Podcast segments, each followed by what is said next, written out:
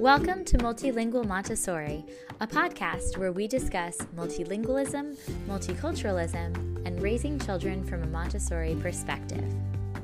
I'm Gabrielle Kutkov, an AMI Montessori guide and TESOL instructor, and I'm the founder of the Multilingual Montessori website and Instagram account. Today, I'm speaking with Jessica Whinery, a Montessorian, mom, and entrepreneur in Austin, Texas. She is an AMI 3 to 6 Montessori guide who started her own Montessori school in August of 2020 during the height of the COVID 19 pandemic. Prior to that, she and her partner Joe took a year off to travel throughout Asia in 2019 with their then three year old daughter.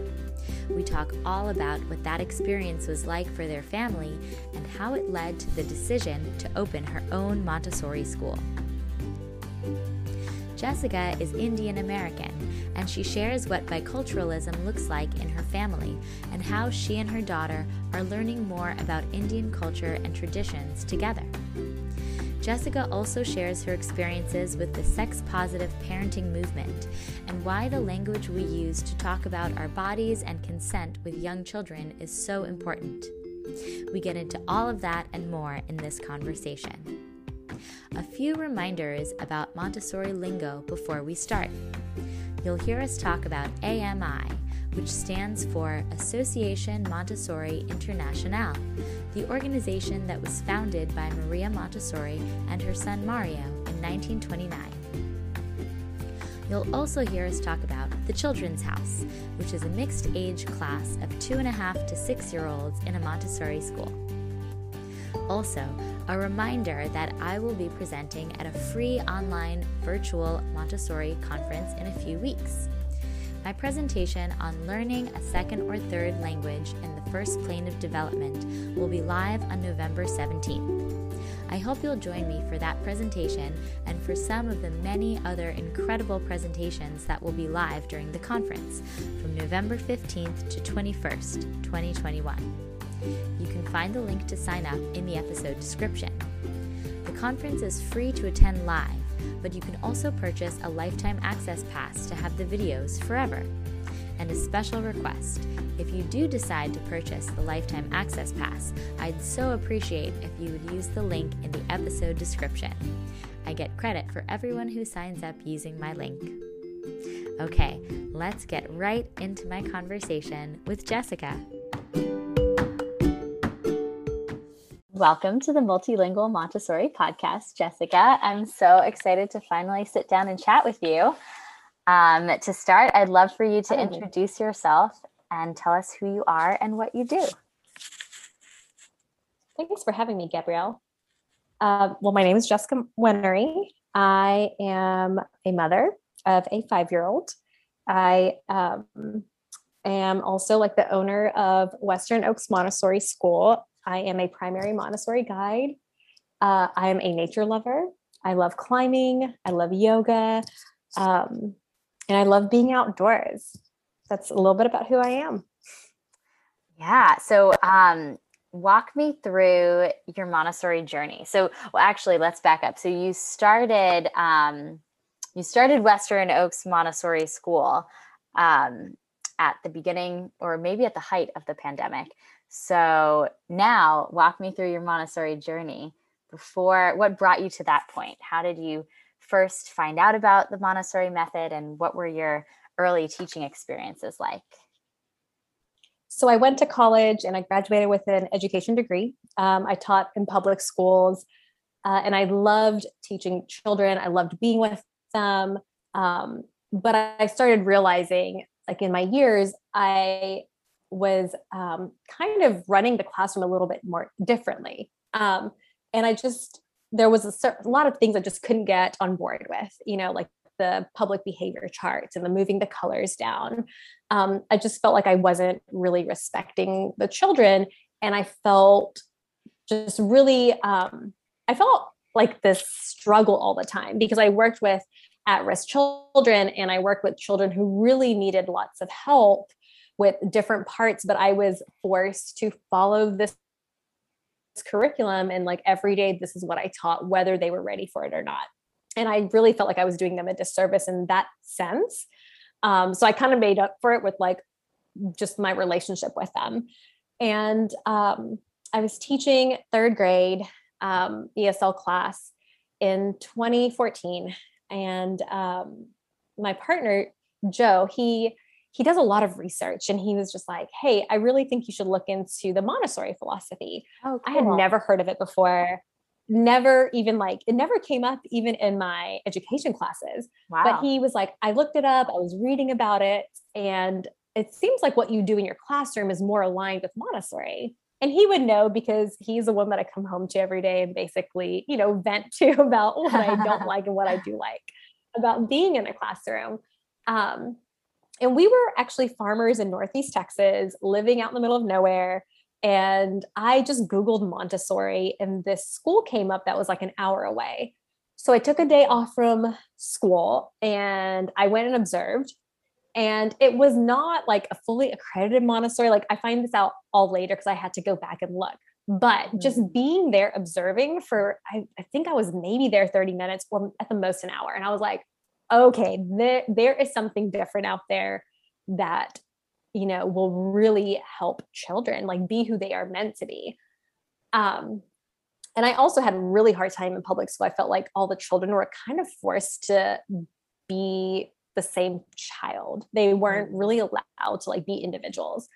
And so that's kind of where it started. I was like, oh my God, things can really be different. Like I'm not like I can be in a place where I'm not forced to do something um, that I didn't feel good with, or you know. And I know it's kind of crazy, but in Texas, um, corporal punishment is still a thing, mm. and um, it it blew my mind. I was like, I I never did it with my students, but I just remember thinking like, oh my goodness, like they can go to the office and get a whooping. Like oh. that blew my mind.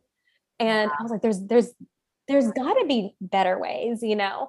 And some of my other co-workers would be like, how, like, how are you not sending your, like some, some of these children? And I would say, I, like I don't feel the need to. Like that doesn't one help. I was spanked as a child. It didn't really help me at all. It made me feel just like a lot of anxiety towards it and a lot of like resentment. And I felt like that's not what the children needed. Um, and so we were kind of like at this crossroads anyways and this was at 2015 now towards the end of the school year there was a lot going on i really wasn't um, i really didn't feel like uh, the that school was the best place for me at the time.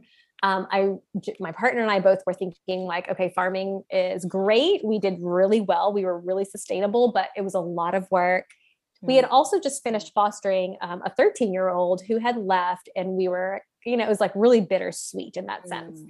And so we were ready for a change. We're like, we're ready to leave. And um, we were like, well, where, where should we move to? And we picked a name out of a hat and it was Austin. And I just started Googling Montessori schools in Austin. And um, my coworker at the time actually invited me to a fair, like a job teacher job fair in Austin. And I was like, yeah, I'll come with you. I want to, I think I'm going to move to Austin anyways. So I came with her, um, and I actually got two job offers at the job fair, oh, and I was wow. like, should I take it? And I was like, no, I'm going to, I'm going to really look for Montessori. But when I came to Austin that time, I was like, okay, this is where I'm moving to. Like, I just, mm-hmm. I'm gonna move here. So I started Googling and I found some schools, um, got some interviews, and that's where it started. And actually, my at this interview, the school that I ended up working at, the thing that caught me the most was after my interview, it was a very long interview. Um, and when I look back, I laugh because I totally butchered all the answers. Like they would ask me these questions, and I now looking back, I'm like, that was totally like not the right answer to say. But it all worked out. But we I was leaving the interview and I'm walking through the front office. And this lady says goodbye to me, and she ends up being the guy that I'm going to work with. Oh, wow. She looks at me, she's like, Have a great day. And she goes, Go in peace.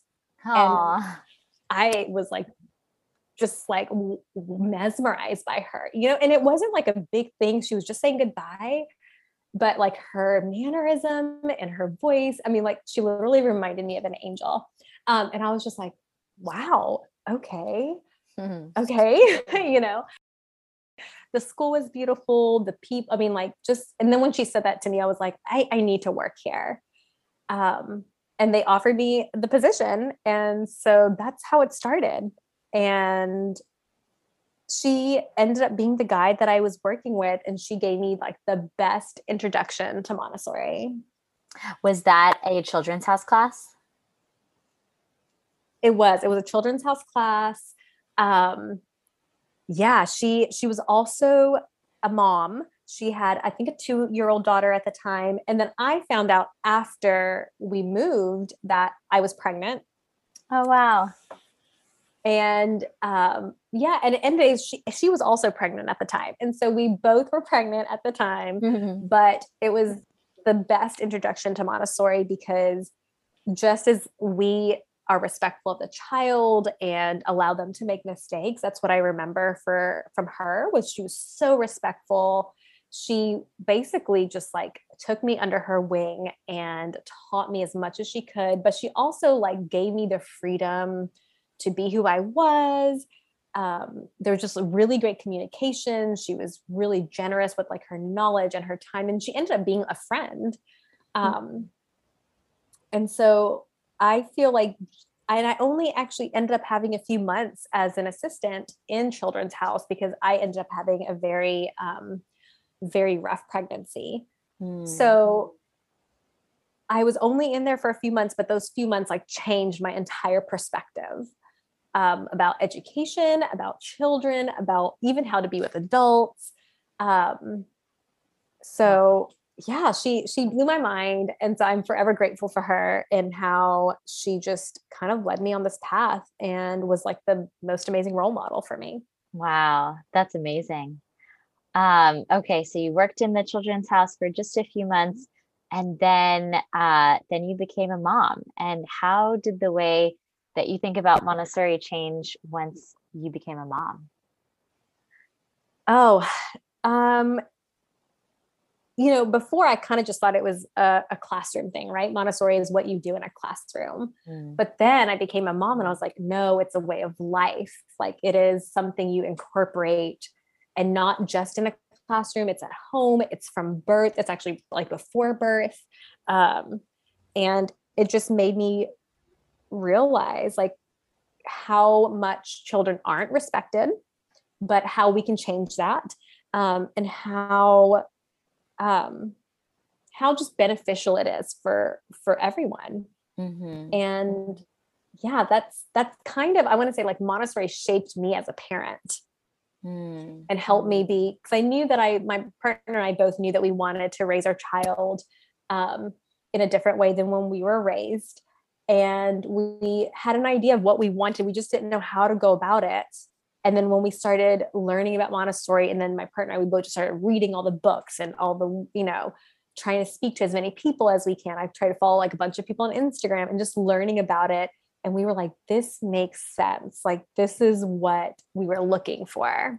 Wow. And yeah since and then we started taking like we started registering for classes like infant like you know montessori using montessori with your infants and then it just it just kind of went from there. And so i was you know in the, i was i had a really hard pregnancy and my daughter had stopped growing at 24 weeks and so we had just moved to austin new work you know new job um, new city. We didn't really know anyone here and then we had a really hard pregnancy. My daughter had stopped growing at 24 weeks, and I was going to the hospital like every other day to make sure that she was mm. still alive. And um, gave me a lot of time to think and a lot of time to do research. so, yeah. Oh, and um, and how old was she when she started in a Montessori school? Did you do the parent infant classes with her? I did. Yes, I did the parent infant classes with her, and um, that is actually what got me on the track to sex positive parenting. Oh, okay. Yeah, tell yeah. me more about that. Well, it's something, you know, as a child, um, I would say like the way I was raised and just I think culture in general was very much um, sex was like a very shameful thing. Mm-hmm. Uh, a woman's sexuality was a very shameful thing. It was something to be hidden, you know. And I always felt very like against that. I was like, I don't know why. Like this is such a bad thing. And i just could never express that. And then as i got older and i had moved out of my home and i started exploring you know things and reading things i was like you know this is kind of like part of life. Like it's part of life. Why are people embarrassed about it? Why are people really awkward about this? Mm-hmm. and so i did my own research but then i never really thought about how i would parent as a you know be a parent with my child about it and then in my parent infant class i remember um, gwen she is I think of her as like my grandma because she's like the most loving soul that just like took me under her wings and just like I anytime I'm around her and my Joe says anything anytime we're around her we just feel loved. Um, but she was talking to us during this parent infant class about respecting your child like when even when you're changing their diaper like we speak to them we tell them what we're doing and she, and I was w- wiping my child and she said something like, "Oh yeah, you're wiping her vulva," and I was like, "Her what?" And she's like, "Yeah," and then I was like, "That's the word for that?" Like I thought it was vagina, and and she's like, "Oh well, you know, people think that, but like," and then she started telling me about this, and I'm like. Oh my gosh, I have so much to learn. and that I remember just very vividly that being the thing being like, I need to learn like how exactly like about our bodies. Like it's not shameful. We need to learn about it. And so we started learning. And that's when I don't know how I got into it, but I remember meeting this person who is, um, she's like the founder of Sex Positive Parenting.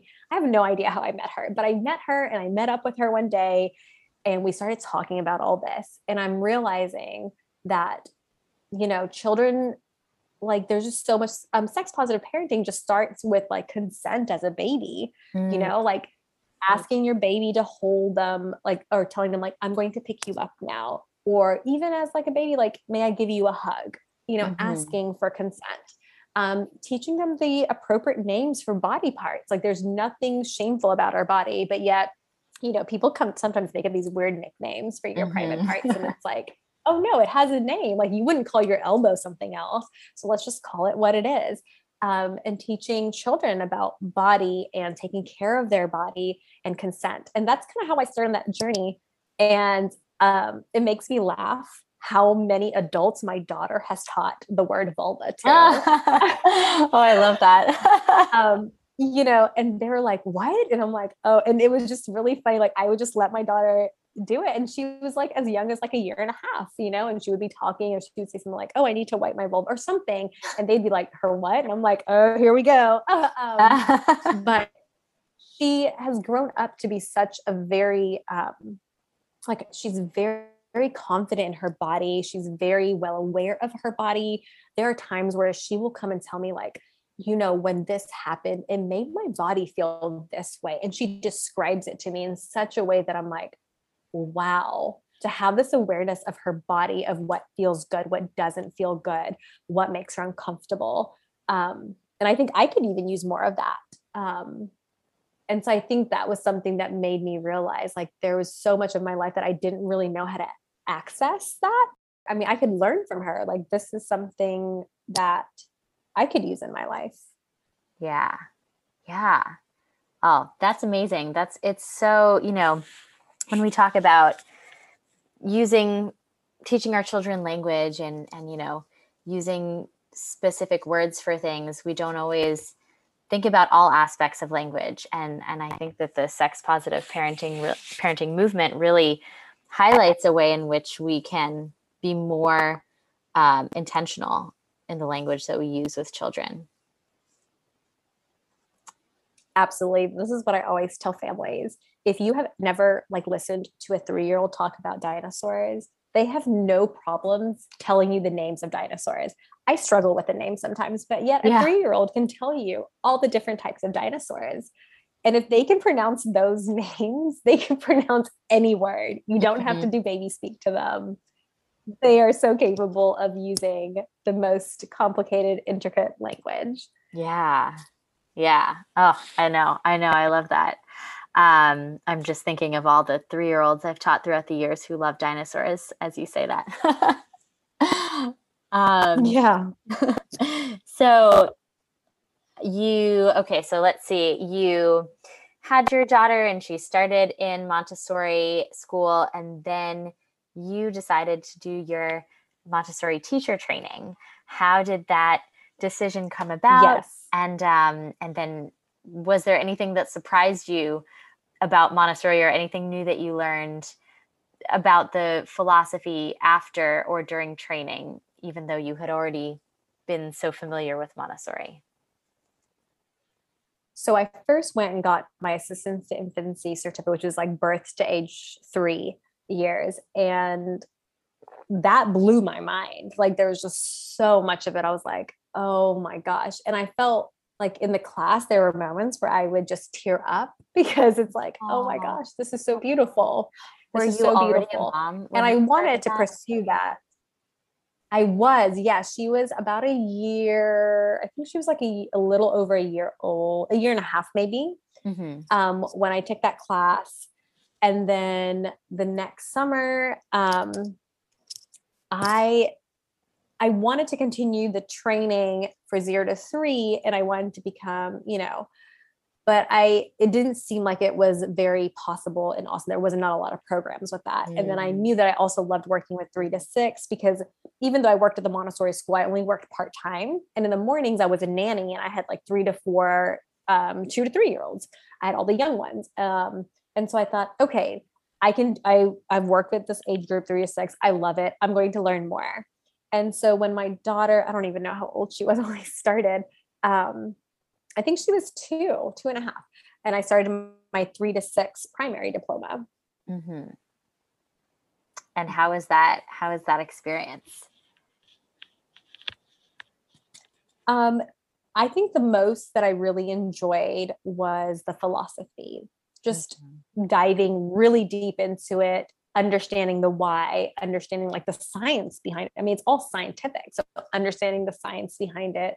Um, and there was several lectures that my trainer gave where I had to leave because it was so touching, but it was also so hard for me because I it made you reflect on your childhood mm-hmm. and it mm. made you reflect on how mm. your education like how my education was and I did not have the greatest experience in school um, and so it just made me realize like what all I could mi- what all I had missed but at the same time I thought oh now I know what I could do differently for children mm. um, that was my favorite part. And then just being with like the group, our cohort was just like a family. We were together every day, all day for three years, three yeah. summers. And um, you just, you know, you just are so connected to them because they see you like you know they see you crying in class because you are so sleep deprived and your album is not ready you know or yeah. they're you know bumping you with their elbow because you're falling asleep in class and i'm just yeah. like oh man you know oh yeah um, i remember yeah. The, the crazy things that i cried over in teacher training yeah it really you, they see you at your best and at your worst. Absolutely but those are still the people that i speak with and you know if i need help with something those are the people that i reach out to. Um, so it became like a little family. Oh i love that. Um, so that brings me to western oaks montessori school. Um, i think that it is so incredible that you've started your own montessori school so i want to hear all about what led you to that decision and the highs and the lows and how it's going. Yeah, so um, that's a story in itself. Um, after, oh, should I ask you first about traveling the world with a three-year-old before we go into that? Does that does that segue well? That does. Okay, okay, let's back up. so that does segue. Um, yeah. you traveled all throughout Asia when your daughter was three years old. Mm-hmm. So I would love to hear about. Yes. Um, I think that is so brave, and I consider myself, you know, a pretty well-traveled person, but I guess also not being a mom, like I, I just can't imagine traveling all over with a three-year-old. I remember how light you packed. You would always post about that. So I would love to hear about the decision to um, go travel throughout Asia with your daughter and your husband and um, yeah how that came about and what that experience is like So in 2019, I had been, um, you know, I was working full time. I was a mom full time. I was in school full time, and I knew um, that once I got, once I graduated with my primary diploma, like I would be guide, you know, I would be a guide, and I just was like, oh, we travel a lot, and once I start, I'm I'm gonna want to do it for so many years so I can get used to it and I can't take a break. And my partner was like, why don't we take a year off? And at first I was like, there's no way this is possible.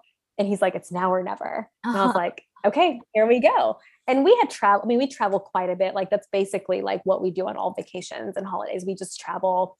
Uh, my daughter went to Costa Rica for her first trip um, when she was a year and a half. And she's been to 15 countries now. Wow. And she yeah, we it was one of those things I was like, it's not possible. And then like a day later, I was like, okay, we're doing it. And I didn't know how well it would go. I didn't know how it was going to happen. I just know that we had to do it because I was so exhausted. And I was like, I really need a break. And that's what I ended up telling um, the head of the school when I said, hey, I really need to take a year off. And they were kind of like taken back. They're like, oh. And I was like, you know, I've been working full time. I've been in school full time. I've been momming full time and I am really exhausted. And once I finish my diploma, I'm going to go straight into work. And that's even more exhausting. Mm. And I mm. can only do that really well if I take care of myself. And I need this year off. And so I kind of was like, this is what I'm doing. Um, so yeah, we we decided, I can't even, I don't even know when we decided that. I think it was in May, right at the end of the school year. And then I did that summer, you know, I was in school full time. And then yeah, we left for Asia September 1st. Um, we were renting a home, so we just packed it up, put it in the smallest storage unit we could find, and packed our backpacks. And we had two suitcases, um, roll-ons, because we were also rock climbing. And I was like, well, if we're gonna explore, we're gonna rock climb, so we're gonna take all of our rock climbing gear. Okay, so then you then you left for Asia. How did you decide which countries in Asia to visit? So a lot of what we did was um, kind of it's called like Help X. It's where you uh, we would find people online and we would work for them for a couple of hours a day in exchange for housing and meals. We also did a lot of um, cheap flights. Whatever was cheapest, we would go. oh, okay. So you didn't necessarily plan out the whole thing in advance. You just no, no. Okay. Was oh. no. So where? So tell me what your itinerary was. Where did you end up going? Okay, so we started in Taiwan, then we went to Vietnam, uh, Cambodia, Laos, Thailand, Nepal, Sri Lanka, Indonesia, Malaysia, and Brunei. Wow. So, what was that like with a three year old? What was your daughter's experience like? What was your experience like traveling with a small child? You know, it was it was not as hard as I thought it would be. Um, I think because she's also used to traveling a lot, she was it was a lot easier. Um, and I think a lot of it boils down to also how we raised her the Montessori way. She's a very independent child, super adaptable.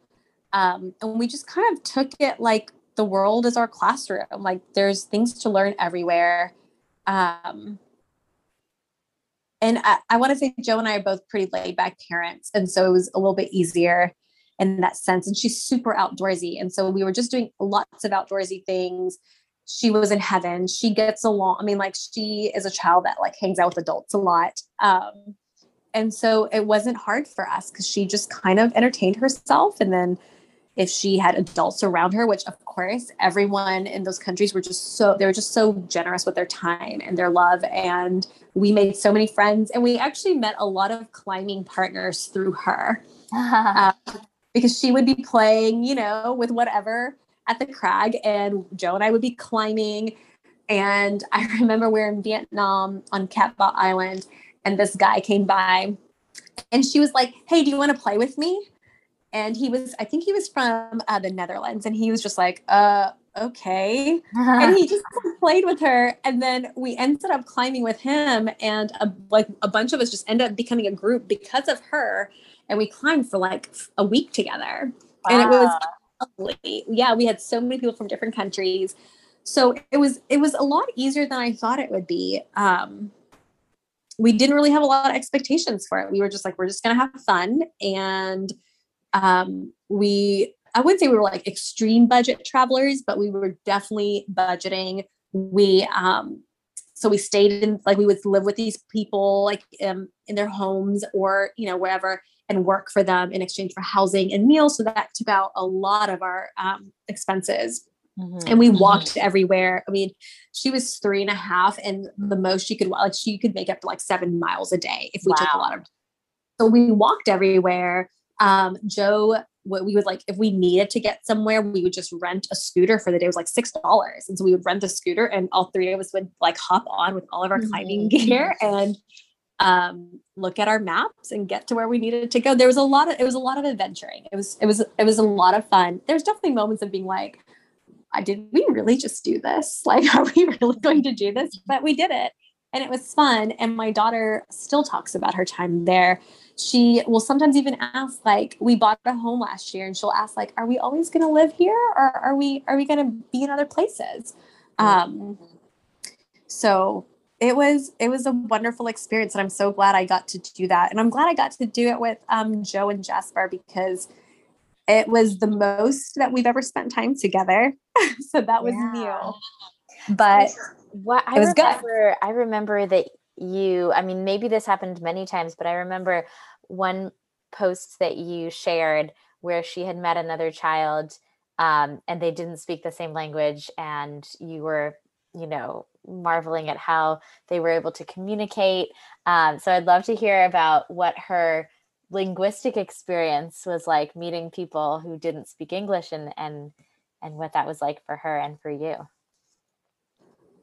It was so easy for her. One of the reasons we decided to do this journey is because we wanted to raise a child who was aware of the world around her and of the differences and to you know be comfortable with all these differences um, and to learn about other cultures and it was easier for her to adapt because that's what she was used to you know mm-hmm. um, she just she we communicated and she picked up like everywhere we went she would pick up language language. And so before we would arrive in a country, we would try to look up at least basic, like five to 10 basic words like hello, how are you, thank you. And we would like repeat it in the airplane so that way she would know. Mm-hmm. And even with just those basic words, I think the people they were just so kind they were like oh these people are trying you know especially when like a three and a half year old is trying to speak to you in your language they're just like oh my you know they were they loved it yeah and that just helped that helped us out in so many ways because we learned about their culture. We were invited to like people's homes that we had like strangers. They would invite us to their homes um, and cook food for us and like take care of us. Um, and it was it was beautiful because she learned so many languages and we were able to experience so many beautiful moments that didn't involve our language. Mm and it kind of just reminded me about the goodness of people and about like love. Like it's so universal. You can communicate with more than just our words uh, I, I mean, I could listen to you talk about that forever, but I really, I, I also want to hear about Western Oaks Montessori. Yes. So if you don't mind me changing the subject, maybe I'll have you back on to talk about more Asian adventures. Um, so you, that brings at the end of your uh, Asia trip brings us, I think, to the start of the Western yes. Oaks Montessori journey. We came back from Asia early. We came back after seven months because of COVID. Um, I had a job contract, but it was kind of up in the air. Like nothing was guaranteed. So um, we were house shopping. We didn't really have anywhere to live. Um, so we didn't have anywhere to live. I was still finishing up school.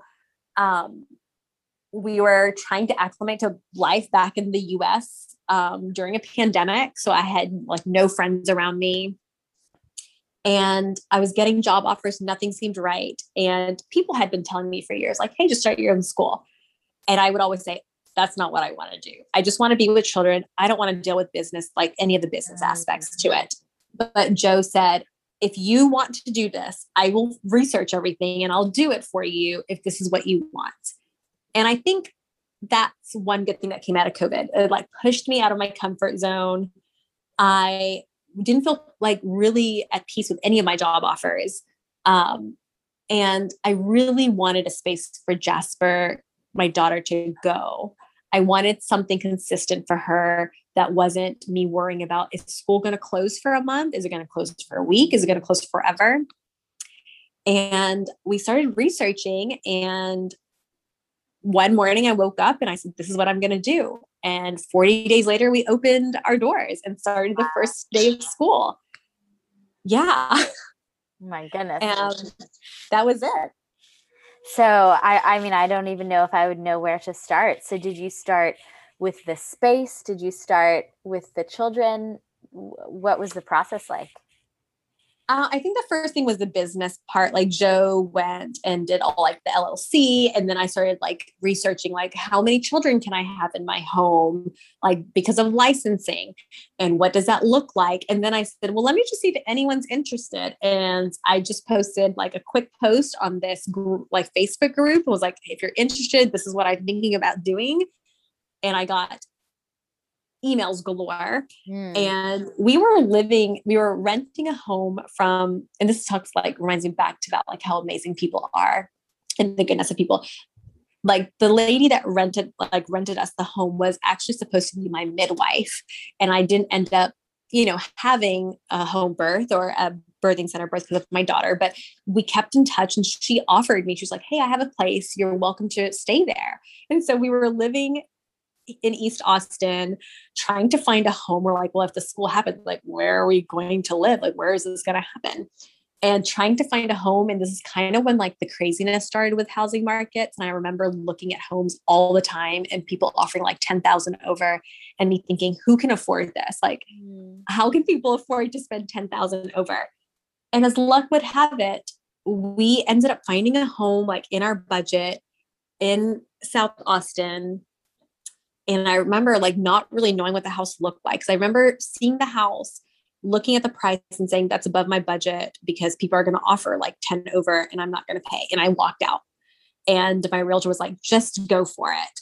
And we did. We didn't even end up paying over, but somehow we got it. And we moved in. And during this like 30 days in between moving in, we, I like just started asking friends and neighbors like okay this is what i started making a list of what all i needed. I kind of had my group already. I knew i wanted this range. I knew i wanted least six families. We ended up having seven because it was just like ended up being a perfect group and started making materials and sourcing materials and asking people like my buy nothing groups like hey this is really random. These are the things i need. Can anyone help me so we just started working and then we found this home. We moved in. We had 10 days to get it together.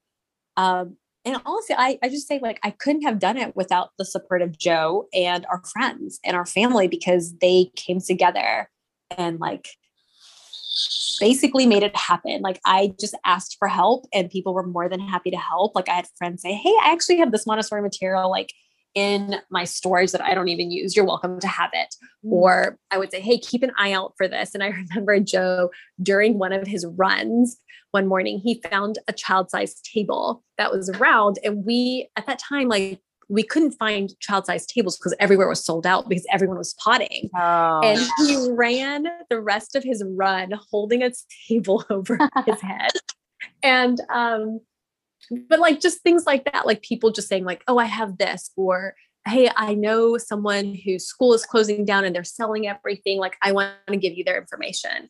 Um, that's basically what i did all day was like make things and i sew so i started sewing all the work for it i started asking friends for help and they, they were like yeah i can sew five things for you and they would sew them for me and oh i need you to like cut wood out for me you know? Um, so basically just asking for help and we just worked really hard and um, joe did so much of the background work. I remember like the hoa i was freaking out like what if they like say we can't have the school? So one night he read the hoa like booklet three times because i kept making him check like are you sure we can have a school here? Um so yeah, it's just thanks to the community. Um, and I just had a lot of support. Like I, there's no way I can do this on my own. And then the families we had, oh my gosh, it was such a wonderful year. It was like our families just all grouped together and kind of survived COVID that way. Like the children all had a great time. I had a great time. Um, just being with them, learning with them. Um, it was just a very sweet time. I think it was a time, you know, during COVID when people didn't weren't really social and a lot of us were suffering from like not having people around us, but we had this group where we saw each other every day and the children could be together and learn and play and have fun and the parents were like it's nice to be somewhere where i can you know trust that my child is going to be safe we didn't wear masks last year but we were all so safe. We were all very respectful of each other's you know what we our preferences were and we were safe and no one got sick. Wow. Yeah. That's great. And it was it was amazing. It was it was hard. It was so hard but it was also so amazing that it was worth it. Like it was so much fun. The children were just so delightful. I think they were just so happy to be with each other and um yeah, it was just like the sweetest beginning to our school. Like I just, it's like, how do things work out perfectly? I don't know how it happened, but it happened and it was just so beautiful. Oh, I love that. Thanks for sharing that experience. Um, oh, it's it's so amazing. Um, well, before we wrap up, I do want to hear about um, how. Okay, two two different topics that might be related. Um, what does biculturalism look like in your family? Do you, so you and your partner are from different backgrounds. Do you, um, how do you share both of your heritages for, with your daughter? Uh, I'm Indian, and but I was born and raised in Texas, and my partner he's white. Um, I it's actually um, something that we're working on because I was not really raised um, learning a lot about. I mean, it was definitely ingrained in how I was raised, but there's a lot of aspects of my culture that I was not um, introduced to or made aware of growing up, just because of my um, family's religion, my parents' religion, and it was only after my daughter was born that I started really thinking about like, what does it mean for me to be Indian? Like, what does that look like? So the journey is actually for both my daughter and I, um, learning together what it is like, what um, like what makes us Indian, I guess. Um, learning about like our holidays together, mm. learning about um, you know, she loves Indian food. My partner actually cooks it, but it's learning more about it. You know, there is it was this it was it was kind of a joke, but it was really sweet. She would always say, like, oh, like you eat food with your hands, like rice with your hands because you're Indian. And I was like, yeah, you know, I eat Indian food with my hands because I'm Indian. And um, we had this child in our school last year who was Indian, and they, it was kind of a sweet thing. At first, I was kind of taken back, but you know, children are just very um, honest. And she would say, Well, I'm half Indian and you're full Indian, but we still eat a lot of the same food. we get super excited when she would see that, like, he would sometimes bring Indian food for lunch and she would be super excited, like, oh, like my amachi, which means grandma. She's like, my amachi's made that for me before. Um, and so it was really cool to see that, you know, she has this awareness of, about her. We've also um, have been teaching her how, like, you know, it um, was kind of hard for Joe and I when we first started dating, you know, to have two different cultures. Um, and we, you know, teach her at like a child appropriate level, like what it was like. And we tell her, like, you know, 54 years ago, like mommy and daddy couldn't have married each other.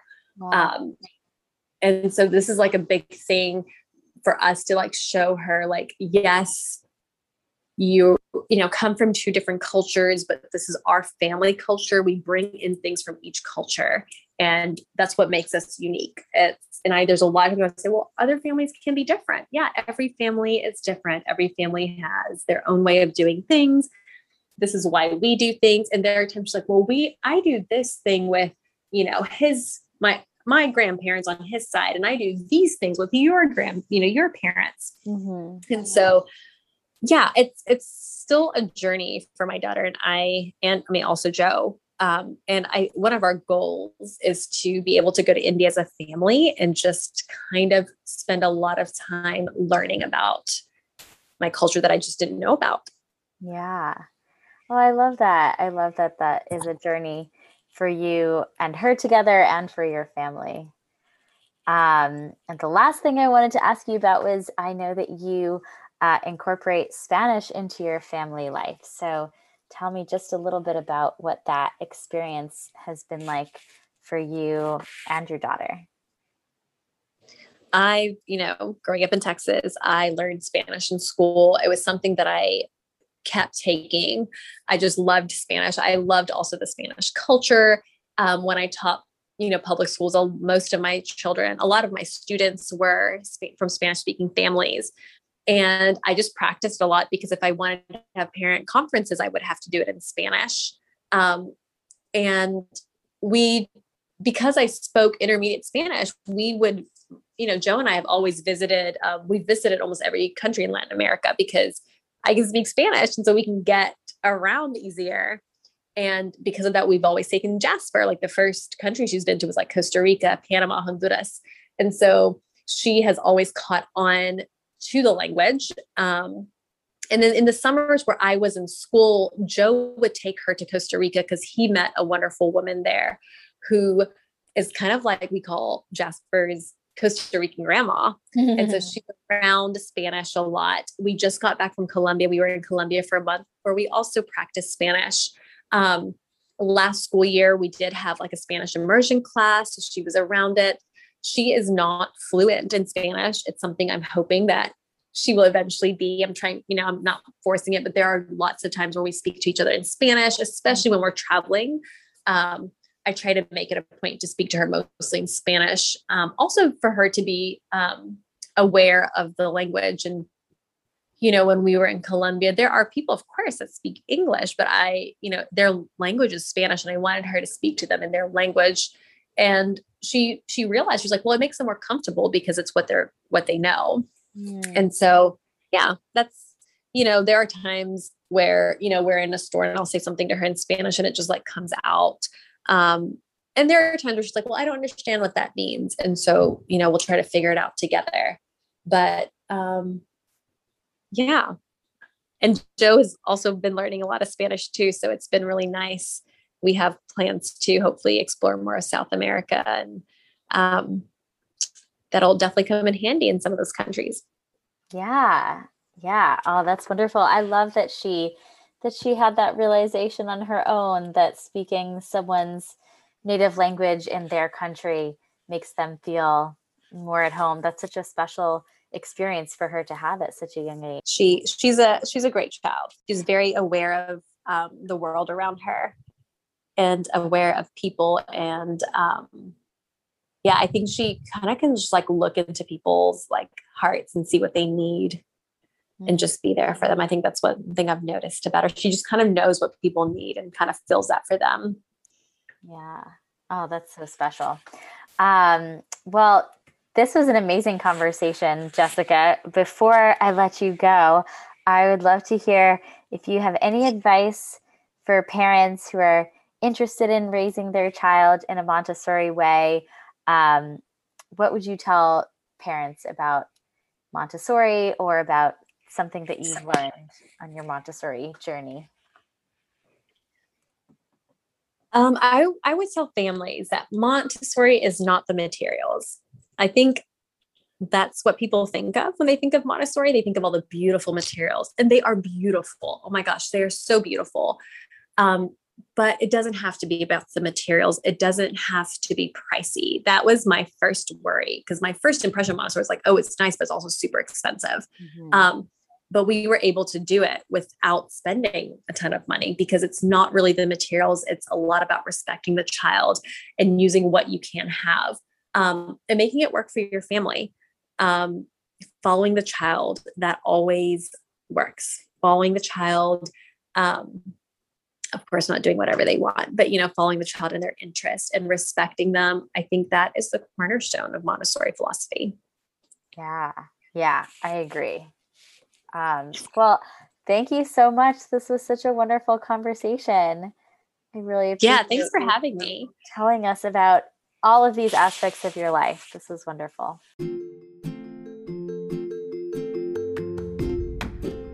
Thank you again to Jessica for joining me for this conversation. You can follow Western Oaks Montessori, the school that Jessica started, on Instagram at Western Oaks Montessori ATX. You can follow Multilingual Montessori on Instagram at multilingual.montessori, and you can find more resources for raising bilingual and multilingual children from a Montessori perspective at multilingualmontessori.org. Don't forget to sign up for the free online Childhood Potential Conference. And remember, if you purchase the Lifetime Access Pass, I would so appreciate if you would use the link posted in the episode description. Please take a moment to subscribe to the Multilingual Montessori podcast on Spotify, Apple Podcasts, or wherever you're listening right now. And if you're interested in supporting this podcast and my work even more, you can now support me on Patreon. I'll be doing one bonus episode a month for Patreon supporters, where I do a deep dive on a topic related to language acquisition in young children and answer listener questions. You'll find the link to that in the episode description as well. Otherwise, if you enjoyed this episode, a wonderful way to support the podcast is to share it with someone who you think would enjoy it as well. Thanks again for listening, and see you next time.